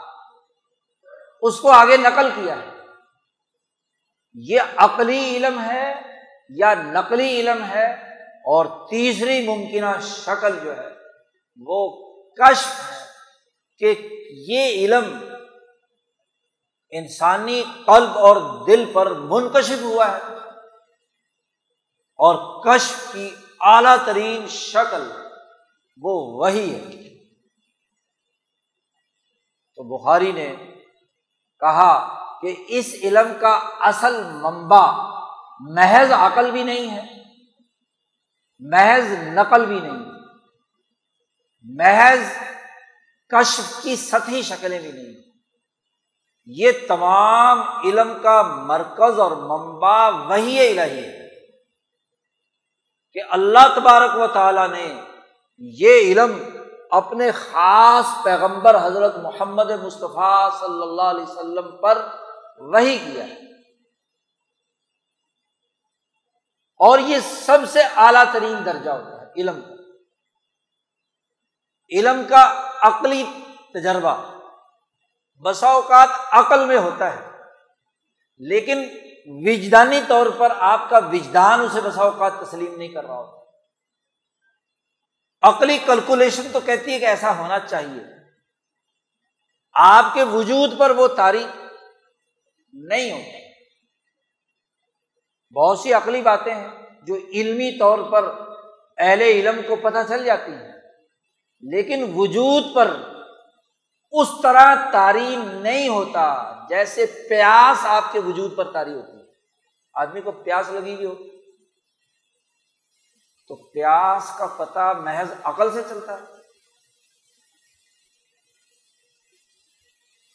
صرف عقل ہی نہیں، عقل کے ساتھ ساتھ آپ دوسرے لوگوں کو بھی دیکھتے ہیں کہ ان کو بھی پیاس لگتی ہے۔ اور آپ کو جب شدید پیاس لگی ہوئی ہو تو سر سے پاؤں تک پورا وجود اس پیاس کے رنگ میں رنگا ہوتا ہے۔ پانی لاکھوں کروڑوں میں بھی بکھرا ہو۔ جب آپ کے جسم میں آگ لگی ہوئی ہے اور پانی چاہیے ہے تو آپ جی اس آگ کو بجھانے کے لیے، اس وجدانی عمل کو پورا کرنے کے لیے، اپنا سب کچھ قربان کرنے کے لیے تیار ہوں گے کہ دو گھونٹ پانی دے دو اور یہ جو کچھ لینا چاہتے لے لو۔ کیونکہ آپ کے وجود کے اندر کبھی طور پر سر سے پاؤں تک پیاس کی آگ لگی ہوئی ہے، کھانے کی آگ لگی ہوئی ہے۔ نیند تاری ہے وجلانی طور پر آپ پر۔ تو آپ لاکھ کوشش کریں۔ علمی اور عقلی باتیں تو اس وقت نیند کے وقت غائب ہوتی ہیں۔ آدمی سولی پر بھی نیند آ جاتی کہتے ہیں۔ جب نیند آئی بھی ہو اور نہ آئی بھی ہو تو نرم بستر بھی, بھی نہیں آتی ساری رات کروٹیں بدلتے رہتے ہیں۔ تو ایک ہے جسم پورے جسم پر وجدانی طور پر کسی چیز کا منکشف ہو جانا کسی کو کشف کہتے ہیں۔ کشف کوئی اور بات نہیں ہے۔ تو محض عقلی بھی نہیں ہے اور محض نقلی بھی نہیں ہے کہ ابا جان، دادا جان پر دادا جان، ان کو بھی بھوک لگتی تھی۔ تھی؟ آپ کو تو بھوک جب آپ کے پیٹ میں چوہے ناچتے ہیں تو تب لگتی پھر کشف ہوتا ہے۔ تو علم کے باقی ذرائع ناقص اور ادھورے ہیں۔ کامل ذریعہ وہی ہے۔ اور وہی کی حقیقت بھی یہی ہے۔ امام شاہ ولی اللہ دہلوی تعبیر الحادیث میں وہی کی حقیقت بیان کرتے ہیں کہ وہی ایک ایسی انسانی جسم کی طبیعتی کیفیت ہے کہ جو نبی کی طبیعت پر اسی طرح تاری ہوتی ہے، جیسے پیاسے آدمی پر پیاس تاری ہوتی ہے۔ اس کا انگ انگ اس کے لیے اس کا طلبگار ہوتا ہے۔ محمد مصطفیٰ صلی اللہ علیہ وسلم نے غار ہرا میں بیٹھ کر اللہ کے احکامات کی طلب، ان میں اتنی شدت سے پیدا ہوئی کہ جیسے پیاسا آدمی پانی کے بغیر نہیں رہ سکتا اور پانی کی طلب میں انتہا درجے پر چلا جاتا ہے۔ بھوک مٹانے کے لیے کھانے کا طلبگار ہوتا ہے۔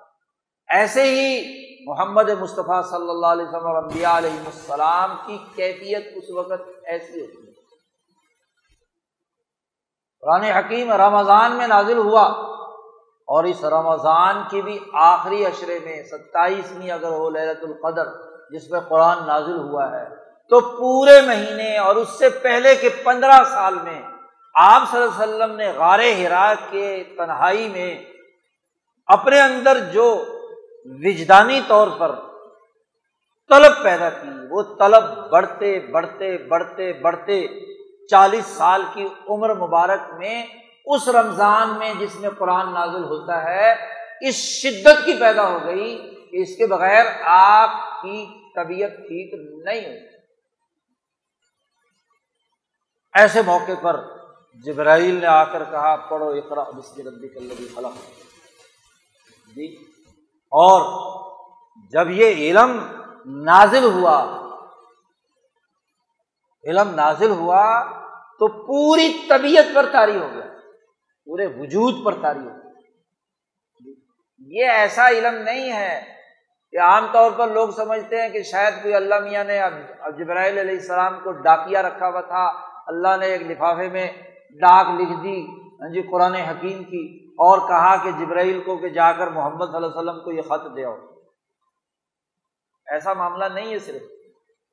ضرور جبرائیل اللہ کے رسول کے پاس اللہ کا پیغام لائے، لیکن کیسے لائے؟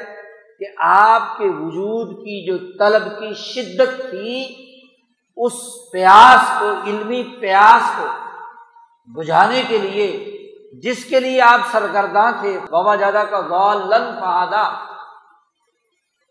آپ کو ہم نے سرگرداں پایا۔ طلب اتنی شدت کی تھی، جیسے پیاس میں سرگرداں ہوتا ہے آدمی۔ غالن کا مطلب یہی ہے۔ جیسے کھانے کے لیے بھوک لگی ہوئی ہو تو سرگرداں ہوتا ہے۔ پیٹ میں چوہے ناچ رہے ہوں تو پھر تلاش کرتے پھرتے ہیں کہ ہوٹل قریب کون سا ہے؟ کہاں سے کھانے پینے کی کوئی بھی چیز مل جائے۔ سرگردہ ہوتا ہے آدمی۔ تو آپ سرگرداں تھے علمی پیاس بجھانے کے لیے۔ فہدا ہم نے ہدایت دے دی، راستہ بتلا دیا۔ تو یہ راستہ بتلا دیا، یہ وہی۔ اور وہی نبی کے انگ انگ میں سر سے لے کر پاؤں کے ناخن تک پورے وجود پر تاری ہوتی۔ ہے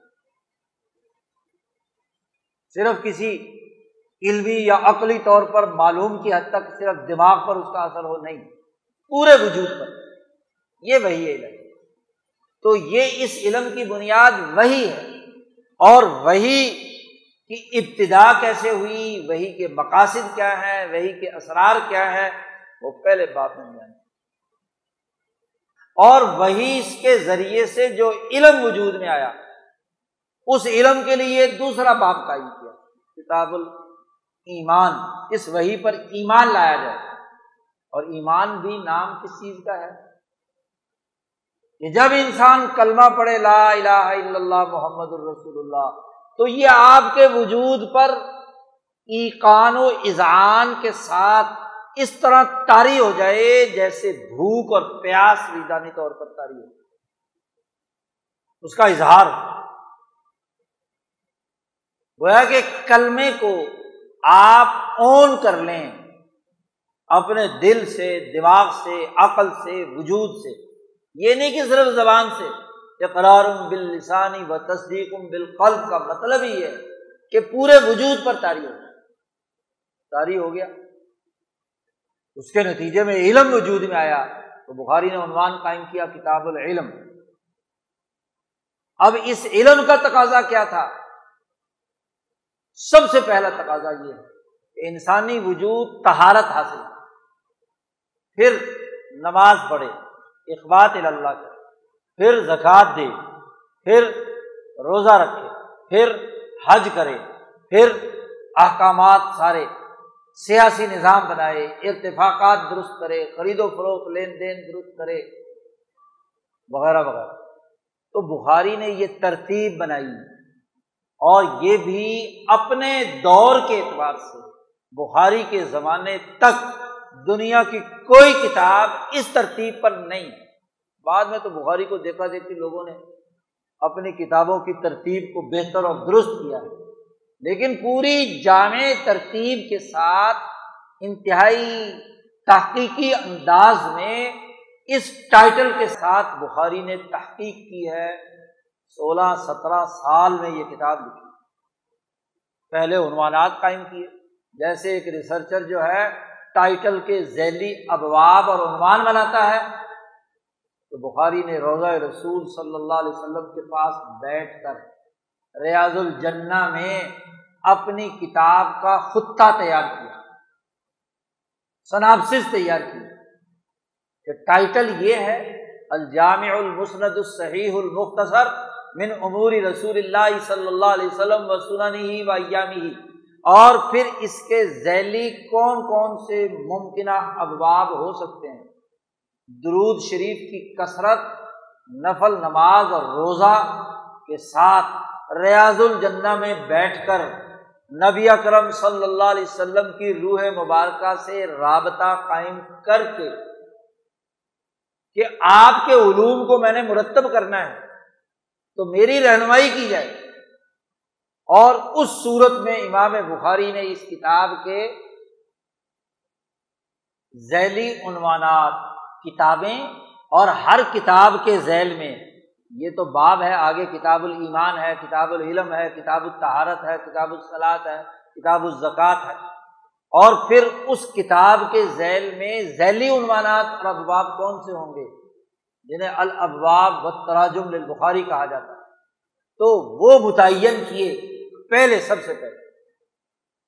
پھر ہر ہر عنوان کے ذیل میں احادیث کے پورے ڈیٹا کو کنگالا اور اس میں جو صحیح احادیث ہیں وہ ہر باب کے ذیل میں لکھی گئی۔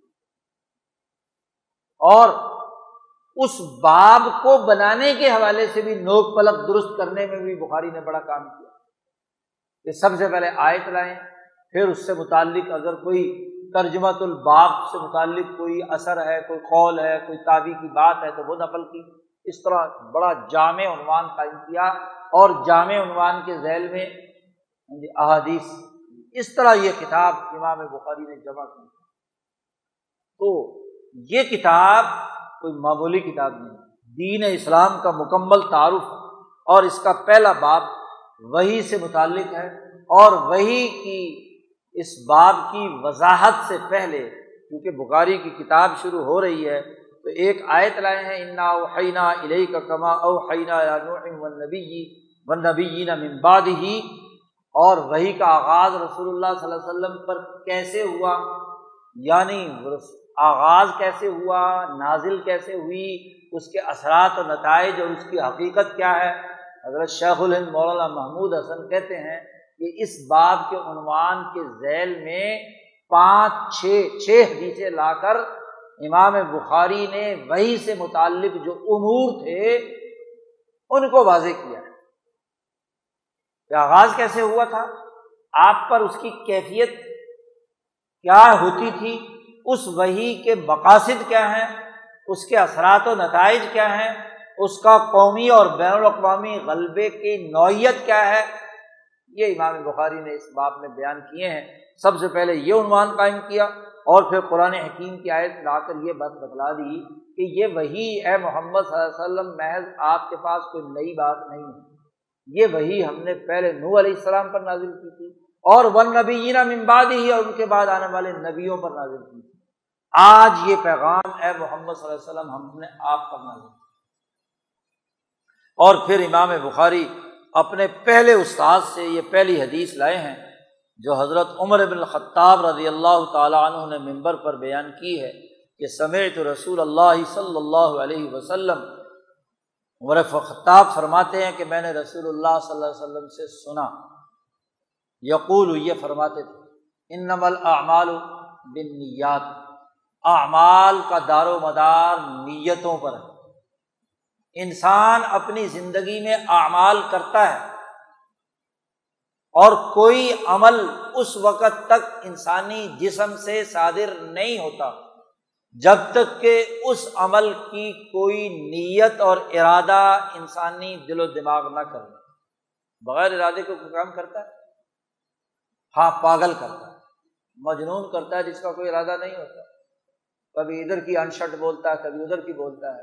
ایک باہوش انسان جب بھی کوئی کام کرے گا تو اس کام کے پیچھے کوئی نہ کوئی اچھا یا برا ارادہ ہوگا، نیت ہوگی۔ بغیر نیت کے عمل جانور کرتا ہے۔ انسان جب عمل کرتا ہے تو ایک تو بین الاقوامی، آفاقی، انسانی قانون رسول اللہ صلی اللہ علیہ وسلم نے بیان کر دیا کہ انسانی اعمال کی بنیاد نیتوں پر ہوتی ہے۔ جیسی نیت ہوگی ویسا عمل ہوگا۔ نیت بری ہے تو عمل برا ہے۔ نیت اچھی ہے تو عمل بھی اچھا ہے۔ جس قدر نیت اچھی ہوگی، اس قدر عمل اچھا ہوگا۔ اور جس قدر نیت بری ہوگی، اسی قدر وہ عمل برا ہوگا۔ یا ناقص ہوگا۔ اور ایک اس کی آگے مثال بیان کی کہ ہجرت کا عمل تھا، مکہ سے مدینہ جانے کا۔ اب ایک ہجرت کا وہ اعلیٰ ترین عمل تھا جو پارٹی ڈسپلن کے تحت مدینہ منورہ میں قومی حکومت قائم کرنے اور بین الاقوامی حکومت قائم کرنے کے لیے فی سبیل اللہ۔ اور ایک صحابی جنہوں نے نیت دن کے دل میں یہ نیت بھی تھی باقیوں کے ساتھ نیت تو کر ہی رہے نیت یہ بھی تھی کہ مدینہ منورہ میں ایک عورت رہتی تھی، وہ یہ نیت کر کے چلے کہ چلو وہاں جائیں گے، اس عورت سے وہ نکاح کرنا چاہتے تھے۔ انہوں نے کہا، چلو جی وہاں پہنچیں گے تو نکاح بھی ہو جائے گا۔ اب شادی کرنا کوئی برا عمل، ناجائز تعلقات تو برا عمل ہے، لیکن شادی کرنا کوئی برا عمل نہیں۔ لیکن اس کا تعلق ارتفاق ثانی سے ہے۔ تو حضور صلی اللہ علیہ وسلم نے فرمایا کہ جس نے کسی دنیا کے مفاد کے لیے ہجرت کی، یہ برا عمل صرف سرمایہ، صرف دولت یا نیت کی نکاح کے لیے، تو اس کی نیت اسی درجے کی قرار پائے گی ارتفاق ثانی کے درجے کی قرار پائے گی اور جس کی نیت دین کے قومی اور بین الاقوامی غلبے، اللہ کے دین کے غلبے کے لیے، اس کی ہجرت اعلیٰ ترین درجے میں۔ اب نبی اکرم صلی اللہ علیہ وسلم کی نیت سب سے اعلیٰ تھی بکا چھوڑ کر جو میں مدینہ جا رہا ہوں، وہاں میں نے حکمرانی کا نظام قائم کرنا ہے۔ اور نہ صرف جزیرت العرب اور حجاز میں، بلکہ یہ نظام قائم کرنا ہے بین الاقوامی سطح پر۔ کیسر و کسرا کو شکست دینی۔ اور یہی نیت رسول اللہ صلی اللہ علیہ وسلم کے خاص خلفاء ابو بکر صدیق، عمر فاروق، عثمان غنی، علی البتضا کے اندر۔ اعلیٰ درجے کی نیت تو یہ ہجرت کی نیت بہت اعلیٰ ترین درجے کی۔ تو نیت بالکل غلط ہو تو عمل بالکل غلط ہے۔ اور اگر نیت ہو تو کسی صحیح عمل کے لیے، لیکن چھوٹے درجے۔ صرف ابتدائی دنیا میں زندگی بسر کرنے سے متعلق صرف نکاح تک محدود ہو، صرف کاروبار اور تجارت تک محدود ہو۔ تو یہ بھی پست اور ناقص نیت۔ اور ایک نیت وہ ہے جو غلبہ دین کی فی سبیل اللہ ہے۔ رسول اللہ صلی اللہ علیہ وسلم نے فرمایا، جس درجے کی، جس نوعیت کی نیت ہوگی، اسی درجے کا کیا ہے؟ اس عمل کا شمار ہوگا اور اس کے نتائج سامنے آئیں۔ یہ قانونی بات رسول اللہ صلی اللہ علیہ وسلم نے بیان کر دی۔ تو امام بخاری کہتے ہیں کتاب شروع ہو رہی ہے۔ عمر خطاب جو خلیفۃ المسلمین، امیر المومنین الثانی ہے، رسول اللہ صلی اللہ علیہ وسلم کے جانشین ہیں، وہ روایت رسول اللہ صلی اللہ علیہ وسلم سے ممبر پر بیٹھ کر مجمع عام کے سامنے بیان کر رہے ہیں۔ بخاری کہتے ہیں، گویا کہ آج میں ممبر پر بیٹھ کر تمہارے سامنے اعلان کرتا ہوں کہ اپنی نیتیں ٹھیک کرو۔ بخاری کہتے ہیں نیت ٹھیک کر لو۔ بخاری پڑھنا شروع کی ہے تم نے تو تمہاری نیت ٹھیک ہونی چاہیے۔ بخاری پڑھنے کا مطلب سطحی عمل کرنا نہیں ہے۔ نہ تو دنیا کمانا ہے۔ کہ دنیا کمانے کے لیے بخاری پڑھ رہے ہیں۔ اور نہ صرف شادی کرنا ہے کہ جی مولوی علامہ ہو جائیں گے تو ماں باپ شادی کر دیں گے کہ جی علامہ صاحب ڈگری لے کر آ جائیں گے بلکہ نیت فی سبیل اللہ، غلبہ دین کی انقلابی جد وجہد قومی اور بین الاقوامی انقلاب کی جدوجہد، جس مقصد کے لیے رسول اللہ صلی اللہ علیہ وسلم نے ہجرت کر کے مدینہ کی ریاست بنائی تھی، تو اپنے ملک اور قوم کو ریاست مدینہ کی طرز پر اپنے ملک اور قوم کو استوار کرنا، بین الاقوامی غلبہ قائم کرنا یہ نیت تمہاری ہونے سے یہ بخاری یہ پیغام دینا چاہیے۔ اس کا اعلان کرنا چاہیے نمل اعمال بنیاد، نیت بلند رکھو۔ نیت اونچی رکھو۔ اعلیٰ ہونی چاہیے۔ اس کے ذیل اور ضمن میں نکاح بھی ہو جائے گا، تجارت بھی ہو جائے گی، کوئی اور بھی ہوگا تو وہ بھی، جب ملک اور قوم کا نظام درست ہوگا تو باقی سسٹم تو خود بخود کیا ہے؟ درست ہو جائیں گے۔ تمہاری نیت بلند ہونی چاہیے۔ بخاری پڑھنے والے بھی اور بخاری کی افتتاحی نشست میں شریک ہونے والے بھی اپنی نیتوں اور عزائم کو بلند رکھیں۔ یہ بخاری کا پیغام ہے۔ بخاری کتاب کے افتتاح میں ہی نیتوں اور عزائم کو بلند کرنا چاہتے ہیں۔ ایک لیڈرشپ پیدا کرنے کے لیے ضروری ہے، خاص طور پر زوال کے زمانے میں کہ کسی قوم کی قیادت کرنے والی پارٹی کے لوگوں کی ذمہ داری ہے کہ وہ اپنی نیتیں بلند رکھیں، حوصلے بلند رکھیں، عزائم اونچے رکھیں۔ ان کے ارادے اور نیتیں، چھوٹی چھوٹی ملازمتیں، چھوٹے چھوٹے مفادات ہاں جی سطحی مقاصد اور تک محدود نہیں رہنے چاہیے۔ انقلاب کے نعرے لگائیں، ریاست مدینہ بنانے کے نعرے لگائیں اور نیتیں پست ہو جائیں، کمزور ہو جائیں۔ محض اقتدار، محض مفاد، محض کیا ہے؟ ذاتی مقاصد و اہداف، گروہی اور طبقاتی مفادات کی سوچ موجود ہو تو پھر ریاست مدینہ کیسے بنتی چاہے کتنے سال کی حکومت کیوں نہ ہو۔ اسی سسٹم کے الیکٹیبل اپنے ساتھ ملا کر ریاست مدینہ بن سکتی ہے تو وہ تو رسول اللہ صلی اللہ علیہ وسلم کو مکے میں دعوت دی تھی۔ کہ لے لو، یہاں سے تم کچھ سردار، آپ کو سرداری نظام میں، پارلیمنٹ میں ممبر شپ دے دیتے۔ جی۔ میں آپ کے لیے سیٹ مقرر کر دیتے۔ اور کہو تو آپ کو سربراہ اور وزیر اعظم بھی بنا دیتے۔ لیکن یہ انقلاب کی باتیں مت کرو۔ یہ تبدیلی کی باتیں مت کرو۔ اسی اسٹیٹس کو برقرار رکھو تو تمہاری ساری پارٹیوں کو ملا کر وزیر اعظم اور صدر بھی تمہارا بنا دے لیکن رسول اللہ صلی اللہ علیہ وسلم کا ٹارگیٹ اونچا تھا کہ نہیں، انقلاب برپا۔ ایک انسانیت دوست ریاست تشکیل دینی اس کے لیے کردار ادا کرنا۔ تو نیت کو بلند کرنے کی دعوت دے رہے ہیں کون؟ امام بخاری رحمٰ تو آج کے اس درس کا خلاصہ یہ ہے کہ ہمیں یہ بات سمجھنی چاہیے، نمبر ایک۔ کہ کتاب مقدس کی فہم کے لیے احادیث نبویہ کا پڑھنا لازمی ہوگی جو آدمی یہ کہے کہ جی بس ہمیں تو قرآن کافی ہے اور حدیث کا انکار کرے وہ غلط۔ وہ دراصل قرآن کا انکار کرے۔ کیونکہ قرآن کا عملی نظام تو رسول اللہ صلی اللہ علیہ وسلم کی سیرت سے معلوم ہوگا۔ دوسری بات کہ قرآن کے اس نظام کو اس کتاب میں ایک جامع سسٹم کے تحت بیان کیا گیا ہے۔ یعنی شریعت، طریقت اور سیاست کے تناظر میں بات بیان کی گئی۔ تو دوسرا، یہ نظریہ ہمارا ہونا چاہیے کہ دین کے جامعت اور غلبے کے لیے ان تینوں چیزوں کا ہونا لازمی اور ضروری۔ ہے جو آدمی ان میں سے کسی ایک شعبے کی بات کرے اور باقی شعبوں کا انکار کرے تو سمجھ لو کہ وہ غلط کہتا ہے۔ وہ بخاری کا منکر۔ جی وہ دین کے منکر۔ دین کے ایک شعبے کی بات کرے جو ان تینوں کی بات کرے اور تینوں کے فکر اور نظریے کے ساتھ نیت بڑی پست ہو، تو وہ بھی درست نہیں۔ بخاری نے کہا، نیت بلند کرو، عزائم اور حوصلے بلند ہونے چاہیے۔ غلبہ دین کی سوچ ہونی چاہیے۔ شریعت، طریقت اور سیاست کے حوالے سے مغلوبیت کی بات نہ ہو۔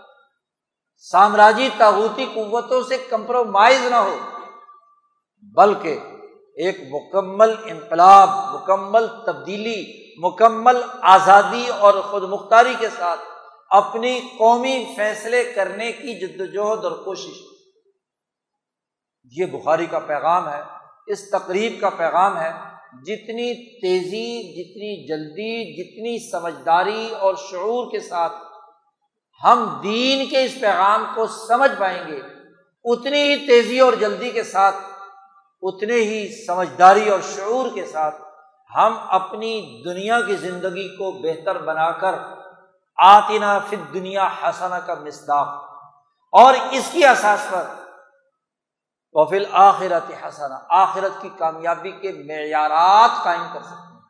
اور اگر یہ نہیں ہے تو بابا کہانیاں ہیں، رسم ہے حلق سے اوپر اوپر بات ہے، ناقص اور ادھوری گفتگو ہے، یا خدا نخواستہ سامراجی تعبوتی قوتوں کا ایجنٹ بن کر دین کو مغلوب کرنے کا طریقۂ کار۔ یہاں تو لوگ روتے پھر رہے ہیں کہ حکومت کے خلاف سازش ہوئی ہے۔ یہاں تو حکومتیں کیا دین کے خلاف سازش۔ دین کے غلبے کے خلاف سامراجی سازشوں کے مقابلے کے لیے تو نہیں اٹھتے۔ حکومتوں کی بحالی کے لیے مجمع جمع ہو رہے حکومت کا تعلق دین کے غلبے سے ہے، دین کی آزادی اور حریت سے ہے، قومی خود مختاری سے ہے۔ تو اگر وہ غلبہ دین کی نیت ہے اور اس کے لیے وہ طریقہ کار اور حکمت عملی جو تیرہ سالہ مکی دور میں رسول اللہ صلی اللہ علیہ وسلم نے قائم کی تھی اور دس سالہ مدینہ منورہ کی ریاست کی صورت میں وجود میں آئی تھی، اس کو پیش نظر رکھنا ہوگا۔ اور اس کا ایک ہی نقطہ ہے کہ مکے کی ریاست کا خاتمہ کیے بغیر مدینے کی ریاست نہیں بن سکتی مکے کی ریاستی نظام کا حصہ بن کر یہ خواب دیکھا جائے کہ ریاست مدینہ وجود میں آئے جائے نہیں خیال است محال است جنوب ریاست مدینہ تب بنی تھی جب ریاست مکہ ٹوٹی تھی جب ریاست کیسر و کسرا ٹوٹی تھی، تب ریاست مکہ بنی تھی اور اس کا غلبہ ہوا۔ یہ بنیادی پیغام ہے۔ اگر ہم یہ سمجھ پائیں اور اللہ تعالیٰ اس کا شعور ہمیں نصیب فرمائے، تو گویا کہ ہم نے دین سمجھ لیا، دنیا اور آخرت کی کامیابی حاصل ہو گئی۔ اللہ تعالیٰ ہمیں دین کو صحیح تناظر میں سمجھنے اور اس پر عمل